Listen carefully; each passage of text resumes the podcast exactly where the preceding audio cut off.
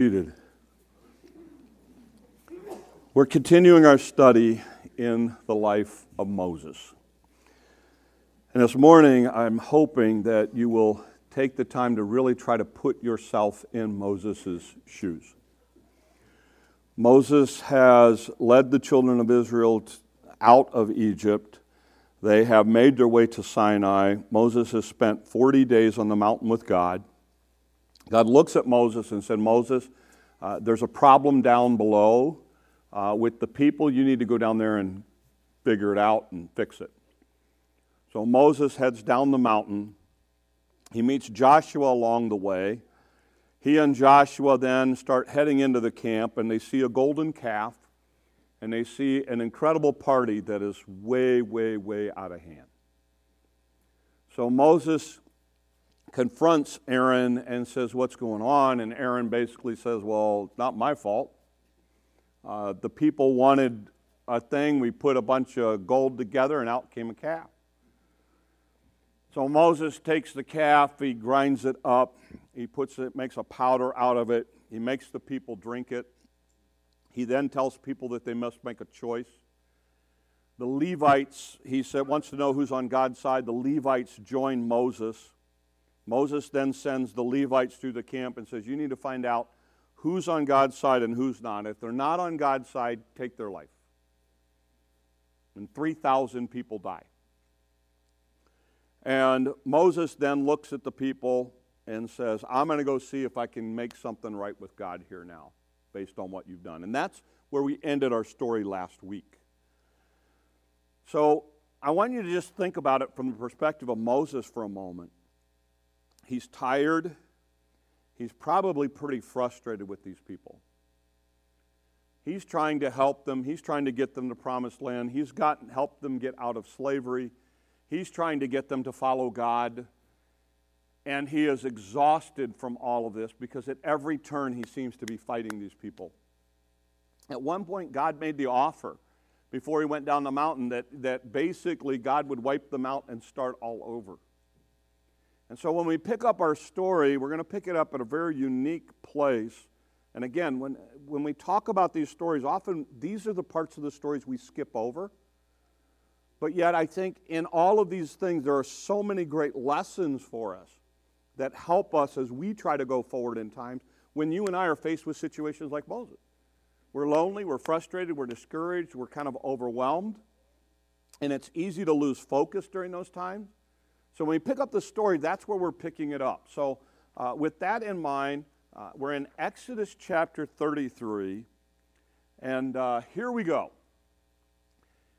Then the Lord said to Moses, Leave this place, you and the people you brought up out of Egypt. Now let's just stop for a minute. Who brought them up out of Egypt? God did. But what is God saying to Moses? You brought them up. Now, this is a test. This is a test. You're going to see this over and over again uh, because God's testing him. God wants to find out where his heart is. You brought up out of Egypt and go to the land I promised on oath to Abraham, Isaac, and Jacob, saying, I will give it to your descendants. I will send an angel before you and drive out uh, all of the ites, all right? The Canaanites, the Amorites, the Hittites, the Perizzites, the Hivites, the Jet, all the ites are going to be gone, okay? That's what we're going to do. Go up to the land flowing with milk and honey. But I will not go with you. Because you are a stiff necked people, and I might destroy you on the way. God says, Moses, I'm going to do exactly what I promised. I'm going to send somebody else with you. I pretty much had it with these people. And I'm afraid I will wipe them out. Notice what he goes on to say. When the people heard these distressing words, they began to mourn. No one put on any ornaments, for the Lord has said to Moses, Tell the Israelites, you are a stiff necked people.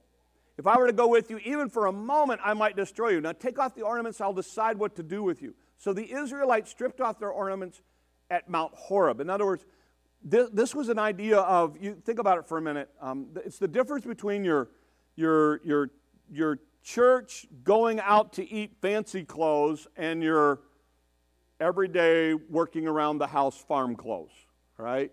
They were going off as if some great thing was happening, and so they're all dressed up. They've got their ornaments, they've got their necklaces and their jewelry and everything else.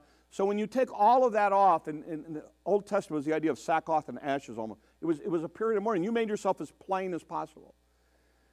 And these people are like, you know what? Let's get rid of all of this stuff. There's nothing to celebrate here. Let's get rid of this, and maybe we can get the attention of God. Maybe God will change his mind. So that's the now. Now, just stop for a second. And ask yourself: If you're Moses, what's going through your head right now when you have been with God and you have been meeting with God and God has led you, and then God says, "Hey, look, from this point on, somebody else is going to lead you. I'm, I'm kind of done with you." How encouraged are you at this moment if you're Moses? And what's your thinking right now? If that was you, how would you be thinking right now?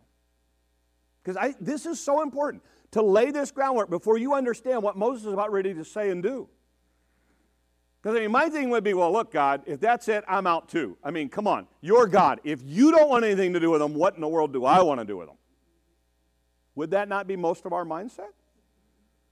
Would that not be our, I'll wash my hands of them too, God. I'll tell you what, I'll go that way, you go that way, we'll just let them all die right here. I don't need this. I've had enough. Ever been there? Ever been there? Notice what happened. Now, Moses used to take a tent and pitch it outside the camp some distance away, calling it the tent of the meeting.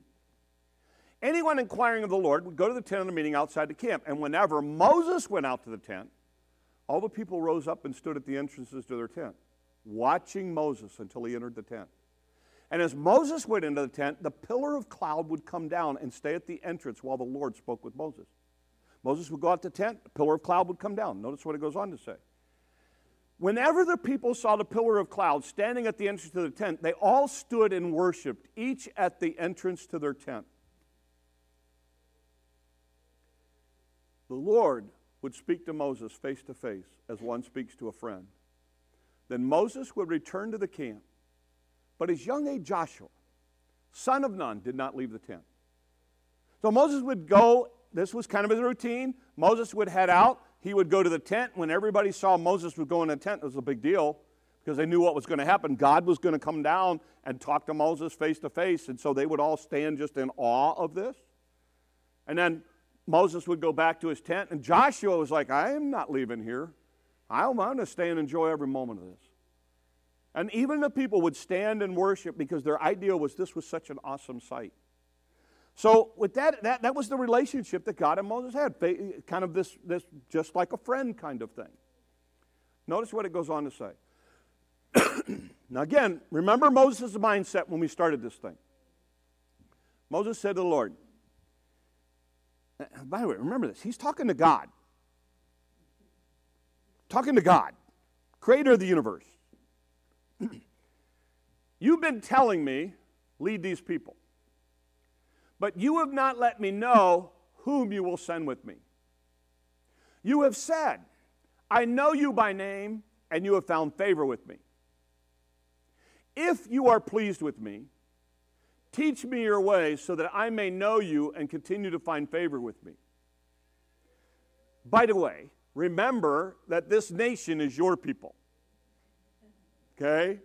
Uh, P.S. I caught that little bit earlier when you said, I let him out. No, no, no, no. These are your people, not mine. The Lord replied, My presence will go with you, and I will give you rest. In other words, God said, Look, Moses, I understand you're tired. I understand you're frustrated.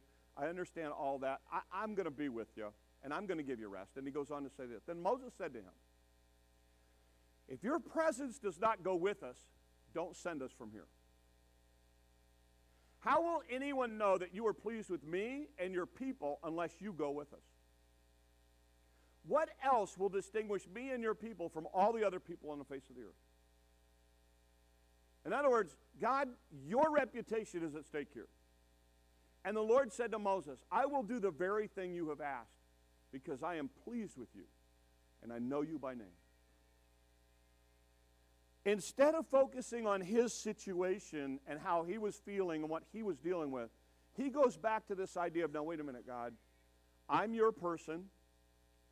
You and I have a relationship. you're not going to send you're not going to send the B team in to lead us. You're my God. You're my God. You're the one who, who I want to lead us. I want you to go with this. And if you're not going to go, then let us stay right here. There's no reason for us to go on, God. If you're not with us, let's just forget. again, at any point, Moses could have said, I've had enough of this. I've had enough. Yet he goes before God and says, God, look, you and I have a relationship. Because we have a relationship, I'm not going to follow somebody else. I'm only going to follow you. You're the one that needs to lead us. These are your people. We want to do, I want to, and he starts out by saying, I want to learn everything I can about you. It's about you and me and this thing together leading these people. Then Moses does what I think is probably one of the boldest moves in all of Scripture. Listen to what he does. Moses said, Now show me your glory. And the Lord said, I'll cause my goodness to pass in front of you. In Words, here's what Moses says God, I'm tired of this cloud and fire thing. You're my friend. We talk. I want to see you face to face. I want to see you in all your glory. Wait a minute. This is a bold ask. This is a huge, bold ask. I mean, can you imagine going to the creator of the universe and saying, hey, by the way, let's see face to face. No more of this cloud fire thing. Notice what God does. God says, and we're going to talk about this next week because we can't get into all of the implications of this thing. But notice what he said. And the Lord said, I'll cause all my goodness to pass in front of you. I will proclaim my name, the Lord, in your presence. I will have mercy on whom I'll have mercy. I'll have compassion on whom I will have compassion. But he said, You can't see my face, for no one can see me and live. Going on. Then the Lord said, But here's what I will do there is a place near me where you may stand on a rock. When my glory passes by, I will put you in the cleft of the rock and cover you with my hand until I have passed by. Then I will remove my hand, and you will see my back, but my face will not be seen. God said, I'll tell you what, Moses, you can't see my face. But here's what I will do I will put you in a little bitty cave, so to speak. I will cover that cave door as I start to walk by. And then as I walk by Moses, I will take my hand away, and you will get to see me walking away. I will do that for you. This is the closest anyone comes to seeing God in all of his glory. By the way, this is what, again, rabbit trail but fun. Do you understand the significance of the Christmas story when Jesus comes and wraps himself in flesh? It's the same God wrapped in flesh. But it was too much for any person to be able to see and live. That's where we're going to end the story this morning. Because I think there's a phenomenal lesson, and just one. One, I mean, there's a lot of lessons, but there's one I want to focus on this morning, and that's it. That's it. Moses desired more than anything else to experience the presence of God in his life. He wanted to know what it was like to see God face to face. He wanted to be as close as he possibly could to God. That's his desire. His desire is to be intertwined, to be linked with God in that close personal experience where he knew he was with God and God was with him and they were in this together. And he makes this super bold request. He says, First of all, God, I want, I want to learn everything I can about you. So much so that I want to see you. I want to be with you. I want to sense this, this idea. And one of the things that you see in the life of Moses is he's, what he's saying here is, I really want to experience God as, as close as I possibly can. And here's my challenge to us Do we have that mindset? How close do we want to be with God? How close? Because, see, we're in a world that focuses on experience, right? So when I talk about the term experiencing God, here's what most of us think of. Most of us think of this, this um, uh, feeling oriented kind of thing, this sensory kind of thing. And, and don't get me wrong, I don't want to minimize that. I have had situations in my life where I, I have been in a situation where there was an overwhelming, supernatural kind of presence that no one in the room, no one could explain or understand. Um, I, have had those situations. I've, I've had it when I've been in services, when I've been counseling people in hospitals, or in, in certain situations where uh, you know you're in some place and it's just there's this there's, there's this calm that comes. And you know that it has to be from God. I mean, there's just no other explanation for it. I, am not, I'm not talking about that. I'm talking about experiencing God on an everyday, day by day kind of experience.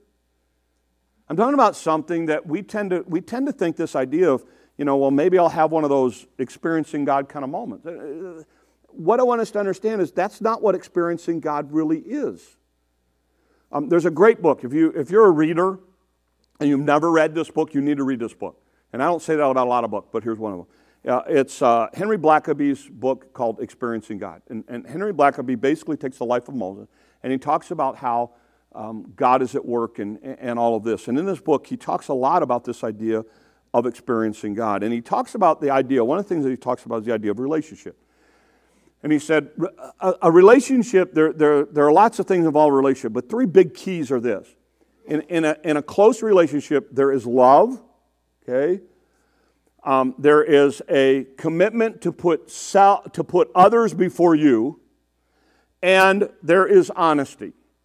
And he talks about that in relationships. Let, let, let me relate it to my wife and, and our marriage, okay? In our marriage and our life, what happened?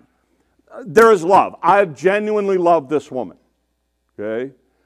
There is also a basis in which I want to put her needs in front of mine. Okay? Uh, uh, that's ultimately what love is, is putting somebody else in front of you. And then there's honesty, where I'm honest with her about stuff. With those as three keys in a relationship, we can have a very close relationship because of those three things. And the more in depth those things go, the closer our relationship can be. Does that make sense? You pull one of those out, and now it gets shaky. If, for instance, I decide that I want to start buying tools, but I don't want her to know about it, so I start putting them on other credit cards, now all of a sudden the honesty is not there in the relationship, and it's going to affect the relationship. When she's sitting there going, you know, I really want, you know, I re-, and she doesn't say this, but let's say she would. I really want a new couch, and and I'm putting my needs, I understand you need a new couch, but you got to understand, I want three drills, not two. And I put my needs in front of hers, the relationship starts to, to suffer. And, and so, in a relationship, one of the things that you have is, is that as an idea, and that's what you see in the life of Moses and God. He genuinely loves God, he wants to follow God. You find this honesty with them, and, and Moses and God being very candid and honest with each other. And you find this idea where Moses says, I'm going to put my needs in front of you. So much so that he intercedes and actually then is willing to sacrifice his life for all of those people. So you see all of these elements involved in it uh, when we talk about experiencing God. So let's just talk about what it means, and then I'm going to apply it to the life of Moses and, and help you understand it so that it's not this fuzzy, ethereal kind of thing as far as experiencing God. One of the things that you see in Bible characters who've experienced God is you see this idea, and this is the foundation of it trust and obedience. It starts there. In that situation, what you have is if you really want to genuinely experience God in your life, you have to be able to trust and obey God. Just straight across the board. Great example Abraham. Remember the story of Abraham? What happened? God says, Abraham, I want you to go. And Abraham goes, Question God, where are we going? And he says, You just start walking, I'll tell you. And Abraham goes. That's what you have. You have it in the life of Moses. What happens? God says, hey, Moses, is, Moses is just taking care of animals. And God comes up in a burning bush and says, Hey, look, it's time to lead the children of Israel out, of, out of Egypt. And Moses says, Okay, but I'm not a good speaker. I, I'll cover that, Moses. I'll give you a guy called Aaron.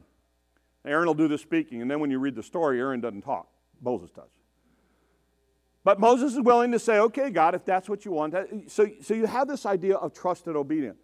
You have, to, you have to be able to take what God says and do it God's way, regardless of whether or not you think it, it, that's the best way to do it. See, it, it starts with that. And this is where a lot of people get stuck. A lot of people don't get to experience and understand God in their life because they know what they should do, but they don't want to do it. Just like Jonah, what happens? God says, okay, Jonah, go do this. And Jonah goes, mm, no, I don't want to do that. I don't want to do that. So does Jonah really get to experience God? No. And the, the crazy thing about the story of Jonah, the greatest revival in all of the Old Testament, more people say than any other time in the Old Testament, in the life of Jonah. And you know where you find Jonah? Sitting on a hill mad at God. As a prophet, instead of saying, Oh, God, thank you that all these people came to God, Jonah, because he wouldn't trust and obey, is now sitting up griping and complaining. He can't even enjoy that which God has done as a part of what he, as a part of his preaching. It's insane. But yet, that's the reality of it. You have to be able to trust and obey. So here's what it comes down to if you really want to experience God in your life, you have to trust and obey. What that means is this you have to do what God says to do it the way God says to do it. You know that person that you're angry with right now? Forgive them. Oh, but you don't understand. Stop. Forgive them. Why? Trust and obedience. Forgive one another as God for Christ's sake hath forgiven you. Trust, obey. That's where you start. You don't understand. You know how bad they hurt me? Stop trust, obey. Forgive one another as God for Christ's sake hath forgiven you. That's where you start. But I don't feel like it. God didn't say, do it when you feel like it. God said, forgive one another as God for Christ's sake hath forgiven you. The standard is, you know how God forgave you? That's how you forgive other people. That's it. Well, you don't understand. You know, that person did this to me, and I have the opportunity to get back at them, so I'm going to take advantage of it. Stop. Trust and obey. Be kind, tenderhearted. But you don't stop. Trust and obey. Be kind, tenderhearted. That's where you start. You do what you know that God says to do. Trust and obey. That's how you start to experience God. That's what you're going to see in the life of Moses. And that's where we get that's where we get where we struggle because all of a sudden, why? We want to make excuses for everything. You, we talked about this last week. Choices have consequences. And in this story, you see everybody making all kinds of excuses. That's a problem. Is that not the problem with our culture right now? I mean, everybody wants to blame everybody else. When was the last time you had a group get together and say, okay, here's our ownership of the problem? No. Because since the Garden of Eden, we've learned to blame somebody else. It's always somebody else's fault. Parent, kids, listen to me. Did your parents do it right? Nah, they made mistakes. And so will you. You can't blame your parents for the way you turned out. You turned out the way you turned out because of the choices you made. Period. Well, if I was brought up in a different environment with different parents, no. Doesn't work like that. You say, well, no, no, we were taught. I know what you were taught. You were taught wrong. Okay? Because the Bible's really, really clear. You are, you are a product of the choices you make. Period. Adam and Eve had perfect parent, God. In a perfect environment, no sin. In a perfect world, and they made a bad choice.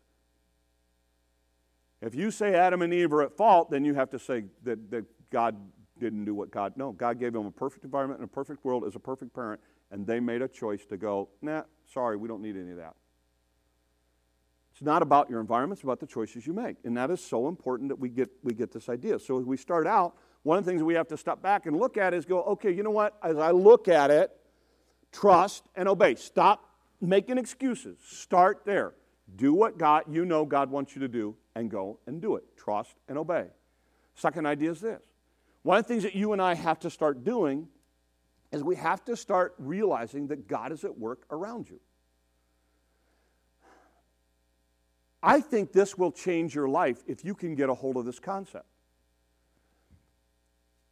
God is constantly at work around you. You just don't see it because you're not thinking that way. That's what, look, one of the reasons I wanted to get back to, and one of the reasons I stand up here on Sunday morning and do testimonies and say, Tell me what God's doing in your life this week, because I want you to start seeing God's been working in your life all week long. You know, do we get incredible situations like a car accident and walking away? Yes. But you know what? Every one of us has a, could stand up this today and say, here's a testimony. I drove to work six times this week, and God kept every car where it was supposed to be. Every time. I got up today and all of my both of my lungs worked. My heart continued to beat today. It's got to work. I got up and went to a refrigerator full of food. That's got to work. God providing for you. I got out and started my car. And it turned over and started. That's got to work. God is at work around you all the time. But yet we become so blind to it and we're so accustomed to it that we don't see it anymore. And one of the things that happens in experiencing God is you start to recognize the fact that God is always at work around you. You go to work, you see that person as a problem, that's God at work. That's God giving you an opportunity. You go and, and, and struggle and fight and, and, you know, finances and this and that and all, and that's God at work going, look, well, let's figure some stuff out. God is constantly at work around you. And that's what you and I have got to start to understand and see. Because when you start to understand and see that, then you, the next idea is this it becomes about God, not you. And you can all of a sudden say, like Moses, okay, God, look, we're in this together. How can I honor and glorify you? Because that's what you see in the life of Moses constantly. Moses should have said, forget it, I'm out of here. That's why I think Moses is one of the greatest leaders um, in, in, in, in the Old Testament, particularly. I think is one of the greatest examples in, in the Old. I think he is number one in the Old Testament um, as far as Bible characters, simply because of this. Opportunity after opportunity after opportunity, he puts God's glory in front of his needs constantly. And that's a challenge for us. so the question is not, God, why is this happening to me? The question becomes, God, how can I glorify you through this? So you're struggling? How's God going to be glorified? So let's just talk about it. Uh, you know, the COVID, the whole COVID thing. Uh, so let's say, let's say next week I come down with COVID. The question is not, God, deliver me, don't let me get sick. The question is, how can I glorify God through what I'm going through? That's the question. At work, that person who's just under your skin, you know who I'm talking about? I call them porcupine people. They're people that you just can't get close to without getting poked. Um, how can you, how can God use you to minister to them? That's what it's about. That's what it's about. It's about allowing God to use you and, not putting your own needs. God, this person's driving me nuts. Get, get rid of them. Have them fire them, move departments, you know, all kinds of bad things that could happen so that they're out of my hair. That's the way we want to pray. Instead of praying, Lord, how can you use me to be a blessing to that person?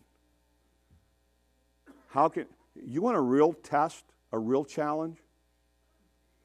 How can you encourage people on social media with all of the hate and animosity and poking the bear that is going on?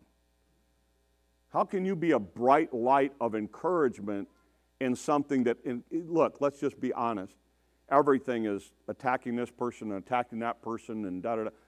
We don't need to be playing those games.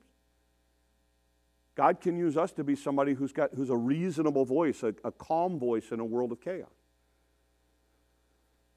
what happens is then is then you come to this understanding that God wants to use people. And I don't know if you've thought about this. You've got a friend you're burdened for. Let's say you want him to come to Christ. You want him to understand salvation. Have you ever thought about how God could do that? You pray for him, Lord. You know, pray for pray for I don't know whoever. Come up with a name. You know, uh, pray for. Um, every time I think of it, uh, I know. Pray for Alexis. Okay, Alexa. Alexa. There you go. Pray for Alexa. My wife has a hatred for Alexa, but anyway, um, it's the idea of you know. So let's say I'm praying for Alexa. Okay, not Amazon Alexa, but let's pray. I'm praying for Alexa. Okay. If God wanted Alexa to get saved, and God does, one of the things God could do is say, you know what, I'm going to answer that prayer tomorrow night at 9.30 when they're getting ready for bed. I'm going to put an angel in a room and explain to them salvation so they can put their faith and trust in me. God could do that. Could he not? Why doesn't he? Because God's chosen to use people. People are how God gets his message of salvation across. People. That was his choice. And when people learn to experience God on a daily basis, then what happens is other people start to see the light and the testimony and come to know Christ. That's how that happens. So we have to be lights in a dark world. Um, let me walk the, through the life of Moses and, and understand this. So, how do we get from Moses here to I want to see your face? How do we get there? Here's, what, here, here's, here's it in a nutshell in shoe leather for you, if you will. In the life of Moses, what happened? Moses is born, you know the story. Uh, he ends up in Egypt. He's raised in Egypt in Pharaoh's palace for 40 years. One day, he is doing what? Praying to see God's face? No, he's walking out one day. He sees a Hebrew being beat up by an Egyptian. And he gets into a fight. And he ends up taking the life of the Egyptian. And then he goes, Well, now what am I going to do? So he buries the Egyptian and he thinks nobody knows about it. He goes back to the court. Next day he's walking around, somebody walks up and says, Hey Moses, how you doing? Did you get that guy buried quick enough? All of a sudden, like, whoa, now I got a problem. Because once that gets to Pharaoh, I'm a dead person. So Moses, what? Trust and obey. He was honoring God by standing up for the Egyptian. Maybe he took it too far. He was honoring God by standing up or standing up for the Hebrews. Now he finds himself basically destitute. He's outside. He's homeless. He has no place to go. He ends up farming and working animals. Probably a shepherd. So, how long does he do that for? 40 years. And the day that he meets God, what's he doing? He's just going through his routine. He's done his little Jewish thing. He's worshiping God. He's walking around and he goes, Hey, that bush looks like it's on fire. And he keeps looking at it and nothing's happening. And I think I'm going to go check that out. I wonder if there's something unusual happening here. This is God at work. He didn't know that at the time. He walks up and all of a sudden he realizes this is God. And God says, What? Moses, I want you to go lead the people out. I've been listening to them cry in slavery. They want to come out. You're my guy. Trust and obedience. So, what does Moses do? He sits there and he says, Okay, God, I'm going to trust you and I will go and do what you've asked me to do. And God, you know what? I, I, um, I, I, don't think I'm the right guy. There's better people for this, but I'm willing to go if that's what you want me to do. I will put my need, your needs ahead of my needs. And so I will go. And Moses goes. And the next thing you know, Moses is leading the children of Israel out. He's standing before Pharaoh on 10 different occasions trying to plead for the people. Moses ends up leading the people out. Now he's got roughly 2 million people following him. He's now taking these people to the desert. He's now all of a sudden trying to find water for them and food and shelter and all this stuff. And every time they gripe and complain to him, he goes, What does he do? He goes back to God and he says, Hey, God, we got an issue here. Can you take care of this? God takes care of it, answers her prayer. Moses then gets this. God says, Okay, Moses, we're going to set this thing up. So you come up to the mountain. Let's talk. Let's get it all figured out. He gives him the commandments, sends him back down. And what do you find? You find Moses again, wanting to spend time with God. So after this whole thing, where do you find Moses? He's at the tent of the meeting, spending time with God. And God looks at him and says, Okay, Moses, I'm not going to go with you. And Moses has a close enough relationship with God because it's been built daily over 80 plus years over watching God work, watching God use him, allowing God to use him, being trustworthy and obedient and following God. And God says, I'm not going to go with you anymore. And Moses goes, Time out, God. That's not going to be acceptable. We're in this together. We have this relationship. You promised that you would be with me. And Lord, if you're not going to go, then let's just call it here right now for everybody.